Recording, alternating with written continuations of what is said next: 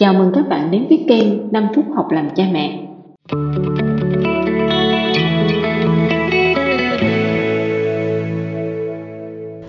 Đã có rất nhiều những quyển sách, những hướng dẫn khuyến khích cha mẹ để con tự chủ, để con tự do làm điều mình muốn. Um, tuy nhiên thì cha mẹ vẫn gặp rất nhiều khó khăn với vấn đề này. Nhiều cha mẹ loay hoay giữa việc để con tự do hay là hướng dẫn con thực hiện điều đúng ví dụ như là cha mẹ để con tự do và con nói rằng con chỉ muốn chơi bóng rổ thôi con không muốn đi học nữa. Vậy thì lúc này cha mẹ nên làm gì? Trong tập postcard này tôi sẽ nói về khái niệm tự do tự chủ và những giới hạn. Tôi hy vọng rằng à, bằng một câu chuyện dễ hiểu và vài lời gợi ý đơn giản tôi có thể giúp cha mẹ tìm được một điểm cân bằng.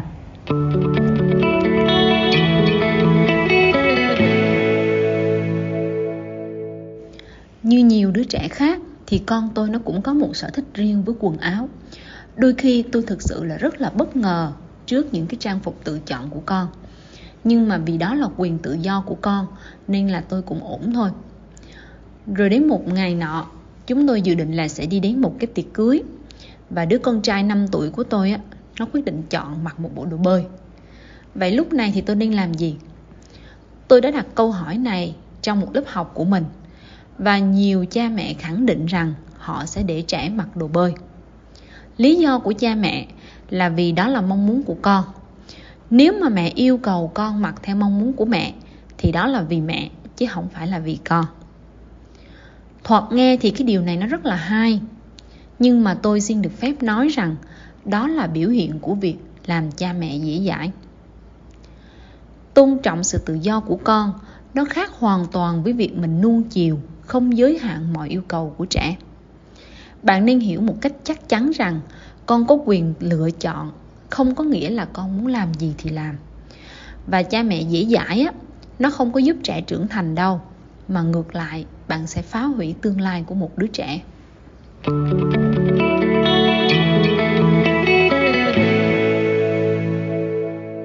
Vậy bây giờ cha mẹ nên làm gì? Có ba việc mà cha mẹ nên làm việc đầu tiên á, là thiết lập những giới hạn hay còn gọi là những cái nguyên tắc cần thiết. Việc thứ hai á, là mình dạy con những cái kỹ năng và yêu cầu con tự chủ để thực hiện những cái nguyên tắc đã lập ra. Và việc thứ ba là mình để con được tự do.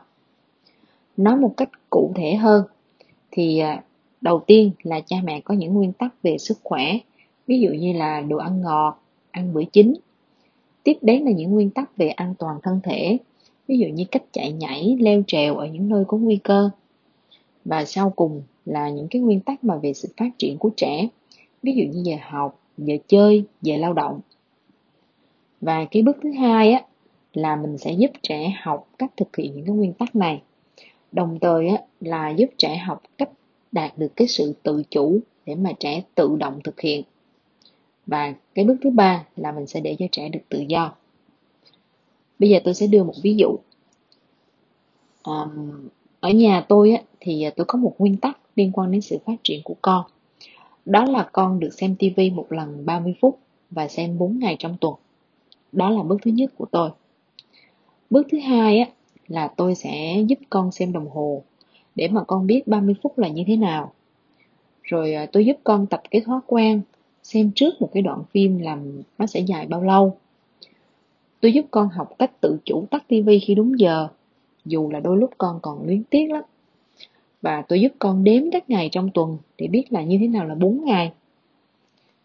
Sau đó, sau hai bước đó rồi á, thì khi mà con đã có đủ kỹ năng và khả năng tự chủ để thực hiện những điều này, thì tôi cho con tự do xem tivi vào cái giờ mà con muốn. Nó có thể là sau khi con đi học về, có thể là sau khi ăn cơm, có thể là trước giờ đi ngủ chỉ cần là con theo đúng cái nguyên tắc đó. Tương tự cách xử lý này, ở cái ví dụ về bộ đồ bơi, thì cha mẹ nên có một là cái nguyên tắc vận đồ đúng mục đích. Và thứ hai là cha mẹ sẽ giúp trẻ học cách sắp xếp đồ đạc, chọn đồ theo mục đích.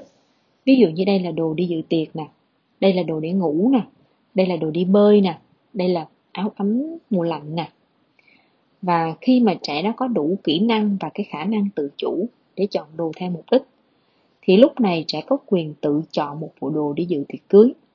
Chỉ cần đảm bảo là đủ với nguyên tắc, có nghĩa là đồ đúng mục đích. Đó, à, bạn đang nghe nội dung từ kênh 5 phút học làm cha mẹ được chia sẻ bởi cô Kim Chi, một nhà thực hành tâm lý học tích cực tại Việt Nam. Theo ý kiến của tôi á, thì thách thức thực sự của cha mẹ là nuôi dạy một đứa trẻ có khả năng hành động để đem lại lợi ích cho bản thân trẻ. Và bằng cách mà bạn cung cấp một cái sự tự do, cân bằng với cái kỹ năng và sự tự chủ của con, thì bạn sẽ đạt được điều này. Trong tập tiếp theo, tôi sẽ nói về cách mà cha mẹ dân chủ vừa quan tâm đến cảm xúc, đáp ứng nhu cầu của con, mà họ vừa có thể đồng thời đặt yêu cầu cao cho con như thế nào.